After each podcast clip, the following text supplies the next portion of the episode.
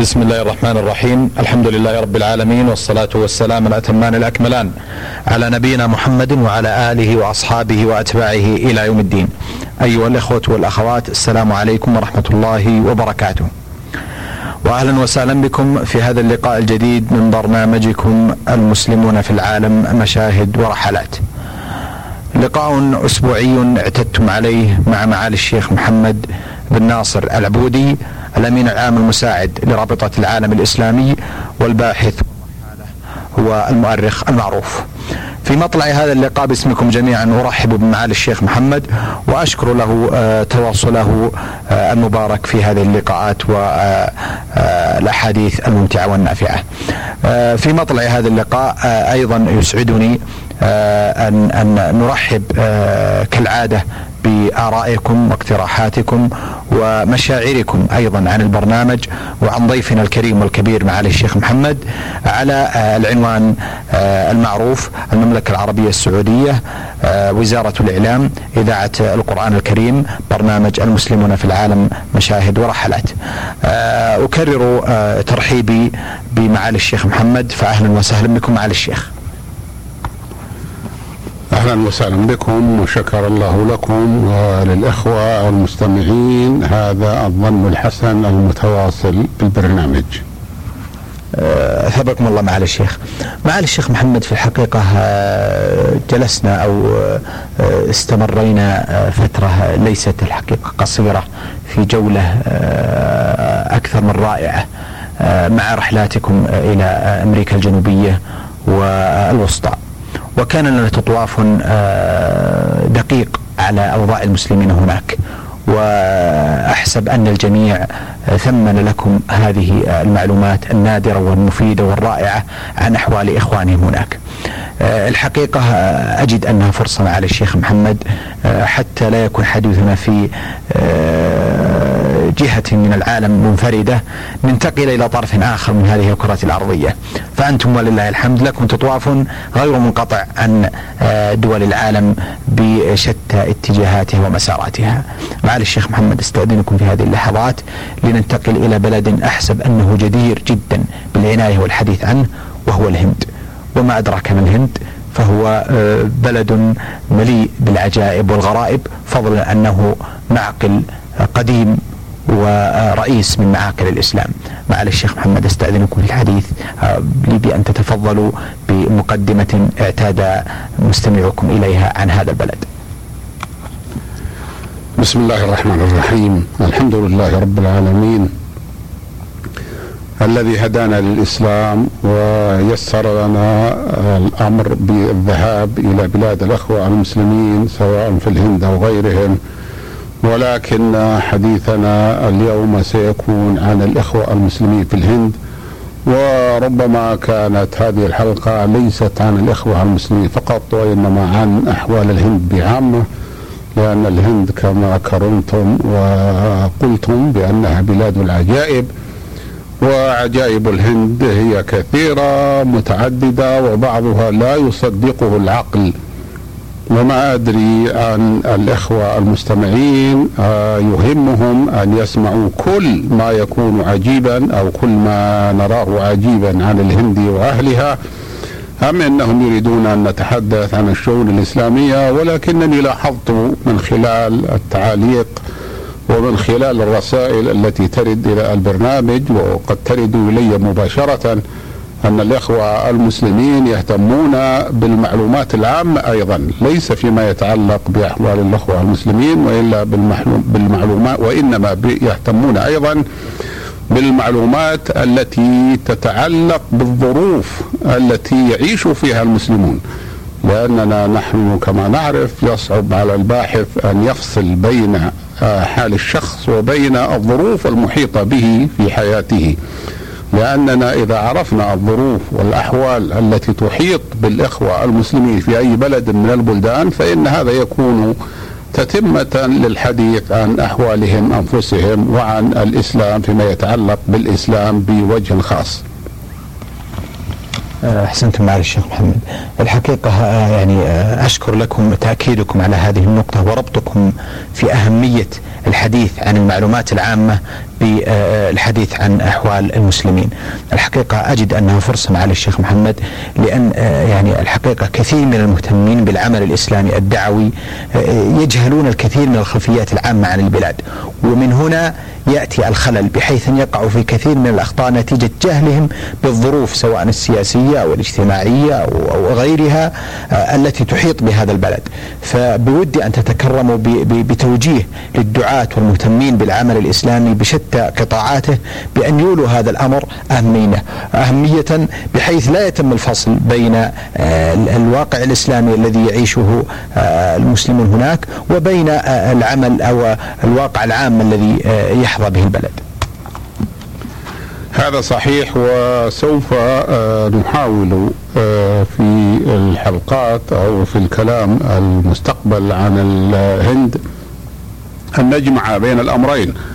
وهذا الذي قلناه هو آه، قد يكون كما كرمتم عاما في البلاد في البلاد ولكن في يعني في بلاد شتى ولكن الهند له حال خاصة لماذا؟ لأن الهند بلاد آه، عريقة قديمة في الحضارة ولها فلسفات ولها ديانات مستغربة وعجيبة ولذلك لا يستطيع المرء أن يغض الطرف أو عن أو أن يصمت أو أن يسكت فضلا عن أن يتجاهل ماضي الهند القديم الذي مضت عليه ألفا سنة أو ثلاثة آلاف سنة لأنه لا يزال يؤثر في الهنود ولا يزال بعض أهل الهند يتبعونه ذلك بأن الهند بلاد مشهورة بأنها بلاد المحافظة على التقاليد وهي بلاد التمسك بالأشياء حتى الأشياء السيئة والمقصود بالهند إذا قلنا وليس المراد بذلك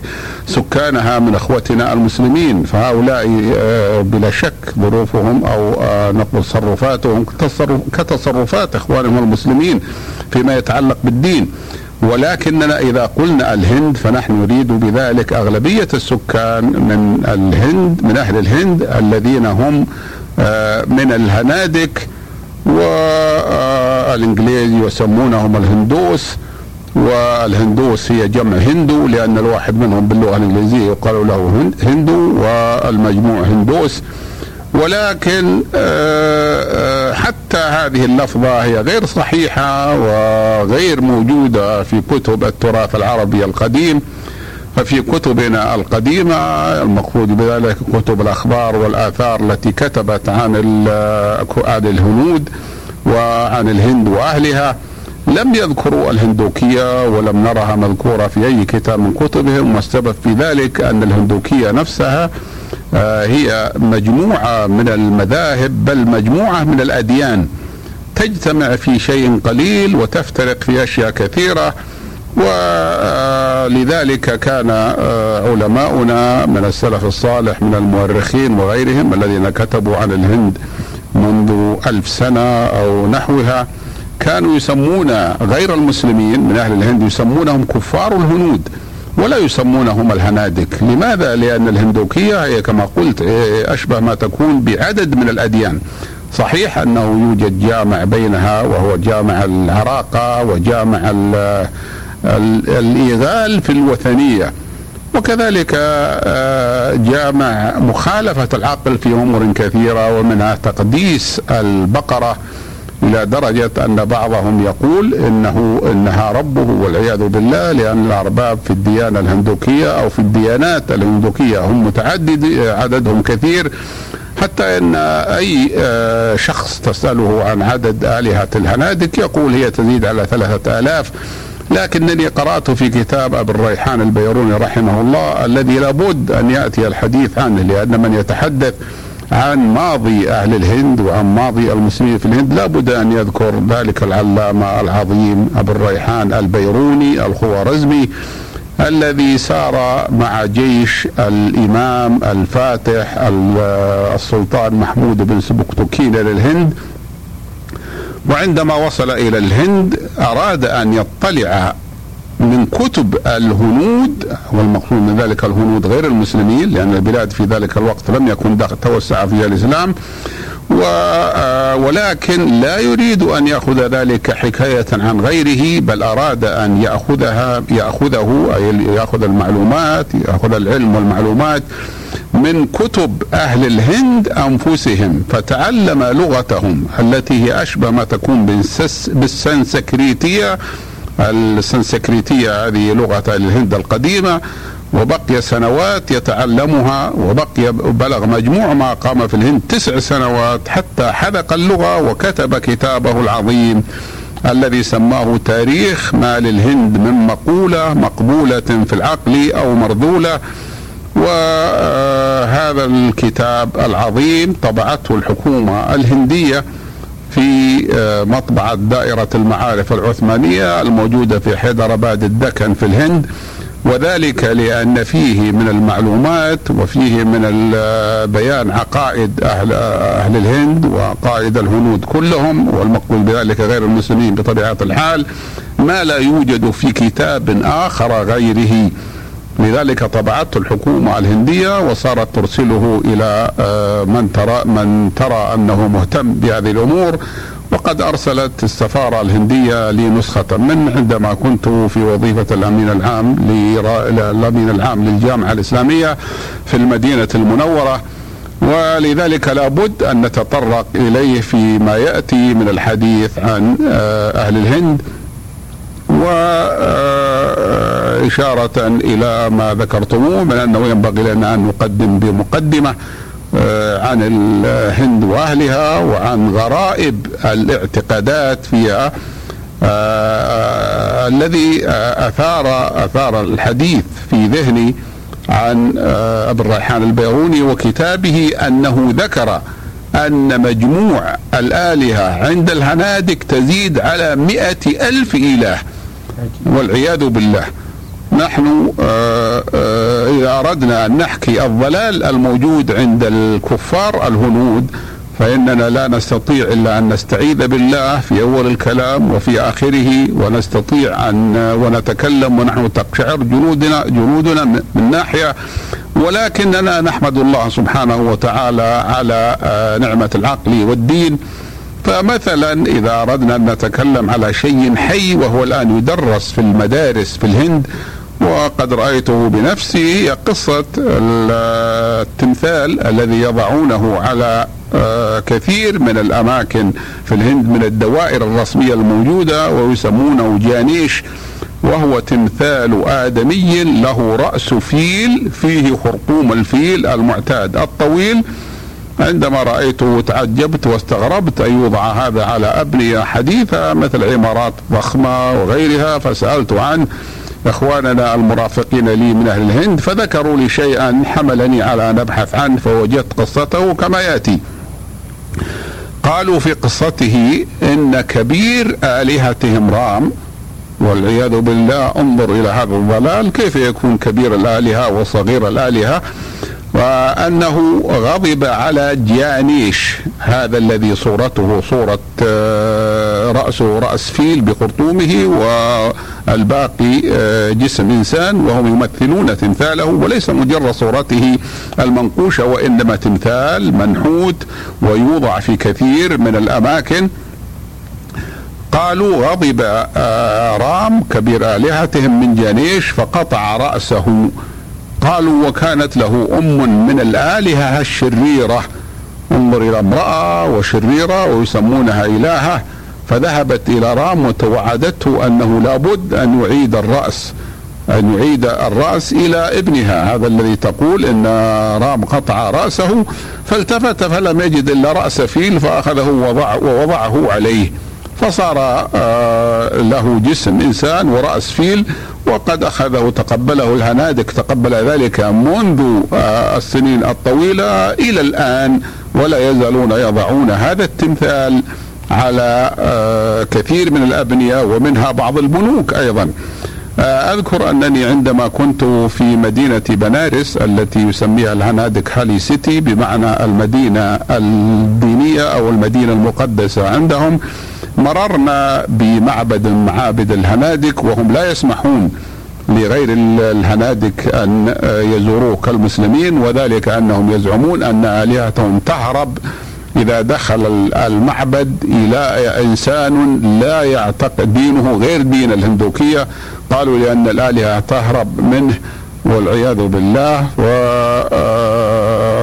وسوف آه، أتكلم على هذه القصة ثم أذكر قصة تتعلق بذلك في مكان آخر في نيبال.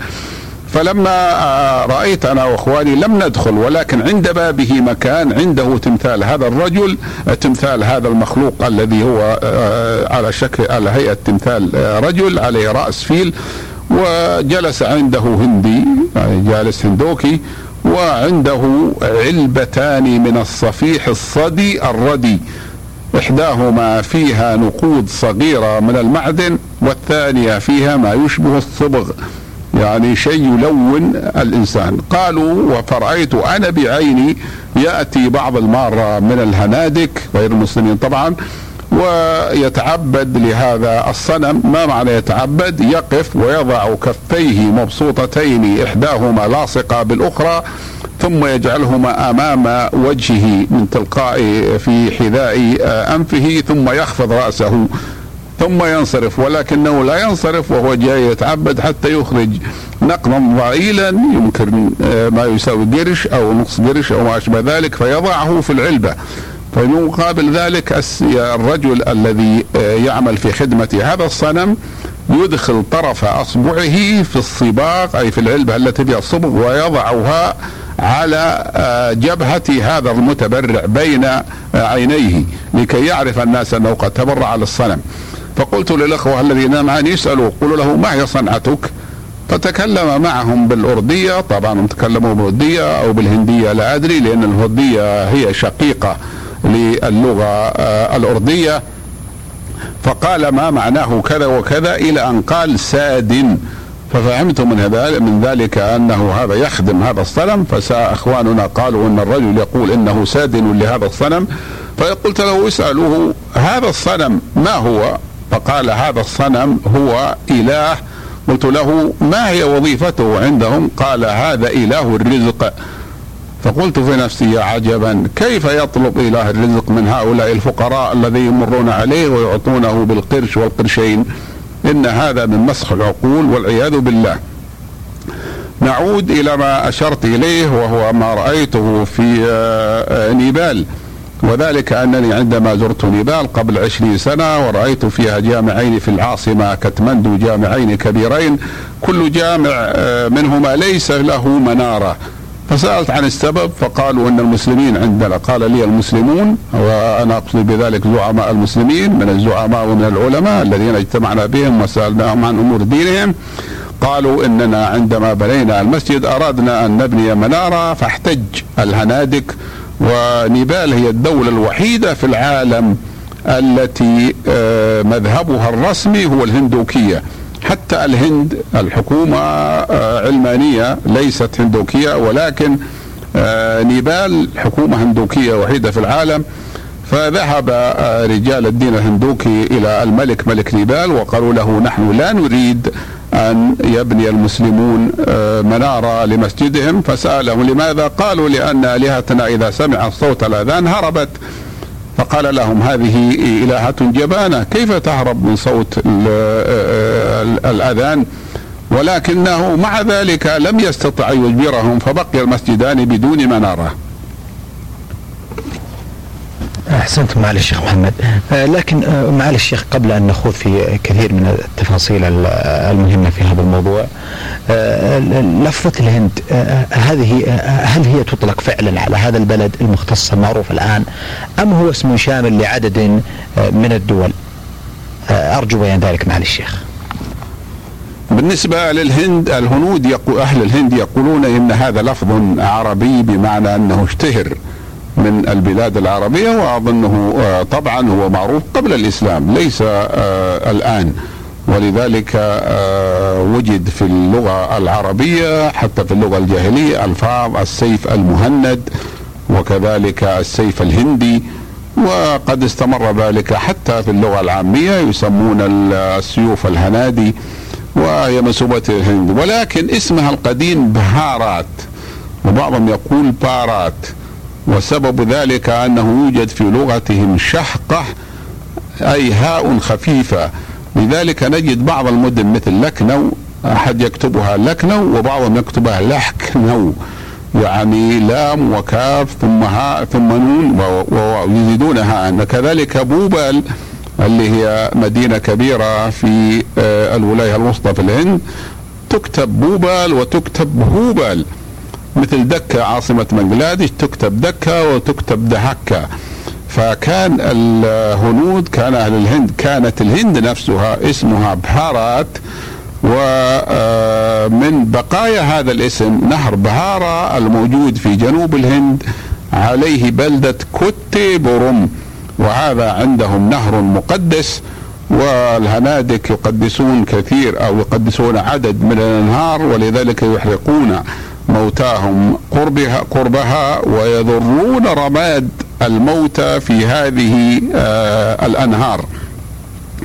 وبهارة آه نهر بهارة هذا أيضا يقدسه الهنادك وهو موجود في ولاية كيرالا في جنوب الهند. ومن العجيب من عجيب صنع الله ولطفه أنني حضرت مؤتمرا في آه، مدينة كوتي بورم. التي هي مبنية على هذا النهر وهو آه، هذا هذا النهر آه، هذه المدينة كوتي بورم قد أقيم فيها مؤتمر إسلامي للجمعيات السلفية. فحضره عدد ضخم جدا. أنا رأيت البطاقات التي صرفوا بها الطعام للمؤتمرين في يوم واحد صرفوا للغداء 57 ألف بطاقة أي أنهم قدموا الغداء ل 57 ألف من المشتركين. وهذا على نهر هذا على ضفة هذا النهر الذي هو نهر مقدس عند الهنادكة. أحسنتم معالي الشيخ محمد. معالي الشيخ محمد آه، آه، بودي ان أن قبل أن نخوض في رحلاتكم التي تعددت أعتقد إلى الهند أن نستمع إلى الخلفية التاريخية لدخول الإسلام إلى الهند. لا شك أننا لا يمكن لنا أن يكون كلامنا كاملا ولا متصلا إلا إذا ذكرنا كيفية دخول الإسلام إلى الهند، لكننا طبقا لما اتفقنا عليه أو طبقا لما ذكرتم أنتم آه أن بعض المستمعين يرغبون في معرفة التاريخ القديم للبلاد. فالهند بلاد عريقة كما قلت ولا تاريخ قديم ولا اعتقادات غريبة. فربما نؤجل الكلام على دخول الإسلام إلى الهند إلى حلقة قادمة إذا رأيتم ذلك. أحسنتم على الشيخ محمد. الحقيقة بودنا يعني أن نستمع إلى بعض المعلومات العامة وكما تفضلتم ورأيتم أن نؤجل الحديث عن أوضاع المسلمين إلى اللقاء القادم. لكن نستمع الآن إلى بعض المعلومات العامة والمهمة عن الهند. آه، قلنا أن أوضاع المسلمين هي لها علاقة أيضا بتاريخ البلاد وفي نفسية السكان ولذلك آه، يستحسن أننا نستكمل المعلومات العامة. والمعلومات العامة هي قسمان معلومات عامة حاضرة ومعلومات عامة تاريخية والهند لابد من ذكر القسمين. بالنسبة للمعلومات العامة الحاضرة آه، أن الهند هذه يعرفها أي شخص يبحث عن عن أمثالها في مظانها الهند مساحتها آه، تبلغ ثلاثة ملايين ومئتين وثمان ألف كيلو وستين ألف كيلو وسكانها نحو تسعمائة مليون نسمة. فهي بهذا ثانية بلدان العالم في عدد السكان بعد الصين. فالصين كما نحن نعلم سكانها ألف مليون ومائة مليون آه إنسان. ولكن هنالك فرق بين الهند وبين الصين وهو أن أرض أرض آه، الصين تعادل آه، مساحتها مساحة الهند مرتين ونصفا ومع ذلك آه، سكانها لا يزيدون كثيرا إلا بمقدار 100 200 مليون عن سكان الهند.